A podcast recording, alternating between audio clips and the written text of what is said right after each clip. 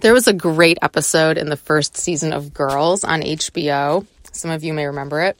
And in this episode, Hannah is talking about Adam, who is the best, worst boyfriend ever. She says to Marnie, Maybe I should call him. I mean, don't you say that texting's like the lowest form of communication on the pillar of chat? Marnie says, The totem of chat.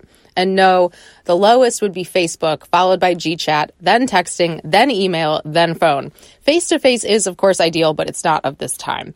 I have always remembered these lines. They're very insightful.